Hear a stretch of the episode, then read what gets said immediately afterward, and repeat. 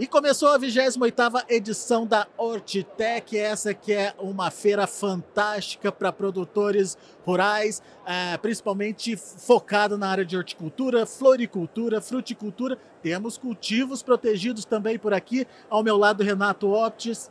Ele é coordenador aqui da Hortitec.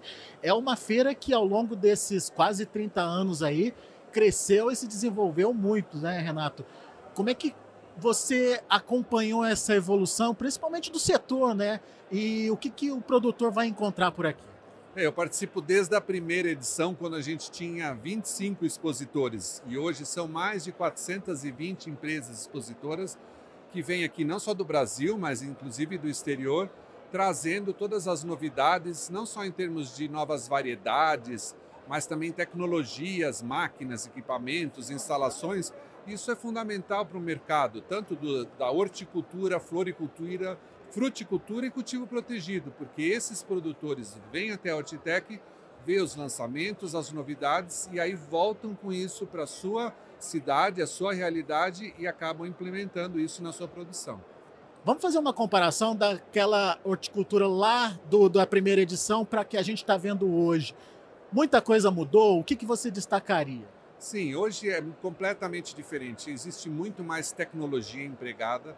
Hoje também existe muito menos defensivos que são usados, porque justamente a tecnologia melhorou, os controles são mais rígidos, a produtividade é maior e o principal diferença e detalhe é que hoje você tem variedades que são produzidas os 12 meses do ano. Tanto de tomate, de pimentão, de cebola, de cenoura, de todas as hortícolas e frutas também, isso é muito importante, não só para o produtor, mas principalmente para o mercado consumidor, que evita aquele desperdício numa época, excesso de produção ou falta em outra época. Então, e essa tecnologia que o produtor encontra aqui, proporciona condições para que ele consiga produzir com custo menor. Ele consegue alternativas em termos de irrigação, de energia solar, por exemplo, e variedades muito mais produtivas. Quando você fala e destaca essa questão produtividade, né, ou do melhor resultado no campo, isso é genética? Como é que se chegou a esse modelo hoje? É uma somatória de vários fatores, né, que o produtor precisa levar em conta. Então, a genética é fundamental. Você ter variedades resistentes a doenças, variedades que se adaptam a climas diferentes, então isso é fundamental. E também condições de variedades que o próprio consumidor queira mais. Porque hoje em dia é muito comum as famílias serem menores ou as pessoas morarem sozinhas, então elas precisam de produtos menores, mais duráveis e mais versáteis. E isso, a tecnologia é fundamental para conseguir isso. Mas além da tecnologia também, você precisa de controlar muito bem o clima. E se você controlar bem o clima, e principalmente depois da colheita também fizer um tratamento pós-colheita bem feito e um transporte na cadeia do frio, você vai fazer com que essa qualidade inicial chegue até o consumidor. Isso faz toda a diferença. Aliás, o setor, enfim, isso era uma crítica antiga, era o, não vou dizer desperdício, mas as perdas que existia no setor ao longo de toda a cadeia, ao longo de todo o processo. Isso veio sendo aprimorado? Como é que está essa situação hoje? Isso melhorou muito. E além dos fatores que eu já citei, de tecnologia, de novas variedades genéticas e melhor controle de produção, existem as melhorias no processo de comercialização. Então, a informatização desses processos, por exemplo, no sistema de flores, na venda de flores das cooperativas, você tem os leilões, você tem os pregões, as vendas antecipadas.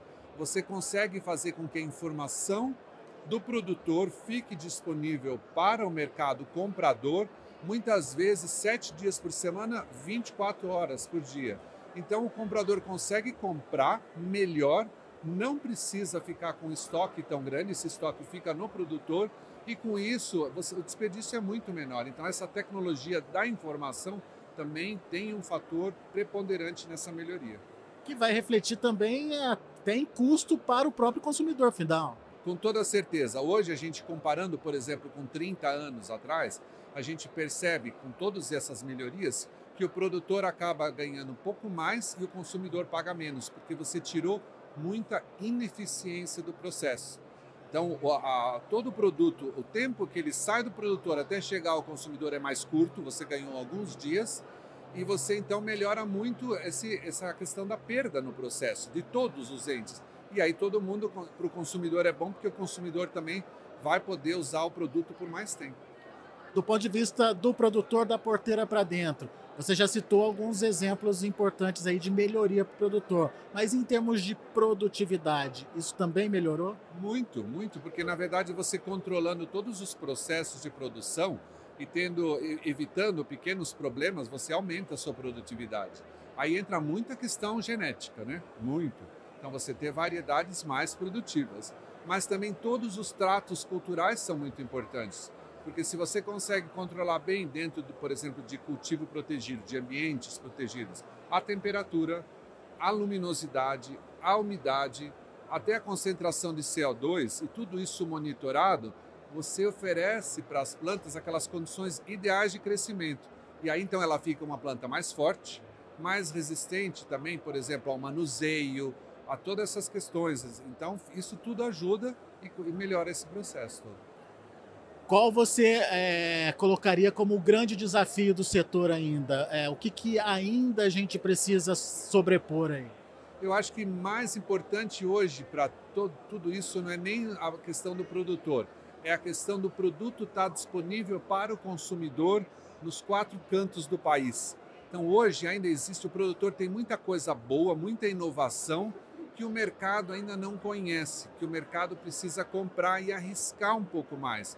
Novas variedades, novas formas, e aí então é muito importante que o consumidor conheça essas novas variedades e peça, porque isso vai ter um benefício muito grande. Então o produtor tem investido bastante, o importante agora é esses produtos chegarem até o consumidor, esse é o grande desafio. E o consumidor, sabendo que tem essa agregação de valor, também pagar por isso. Né? Ah, com certeza, mas ele acaba tendo, muitas vezes é importante, se ele compra, paga às vezes 10% mais num determinado produto, mas não joga nada fora, e ele em vez de poder guardar um produto na sua geladeira, na sua casa por 2 dias, ele puder guardar por 5, 6 dias, vai fazer toda a diferença, porque aí por unidade consumida ele vai pagar menos, ele pode até ter pago um pouquinho mais por unidade comprada, mas o que adianta ele comprar e depois jogar 20%, 30% fora? Não adianta, né?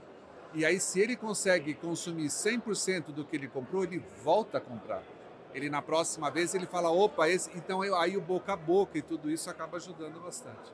Faz o convite então para o pessoal que está aqui na região, que quer conhecer a Hortitec, enfim.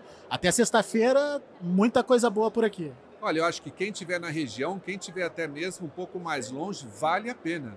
Vir até a Hortitec, a principal feira em toda a América Latina, voltada essencialmente para o produtor rural, para distribuidores também, para quem é comércio, quem faz serviços, engenheiros, agrônomos, técnicos, todo mundo que gravita em torno desse setor é uma ótima oportunidade.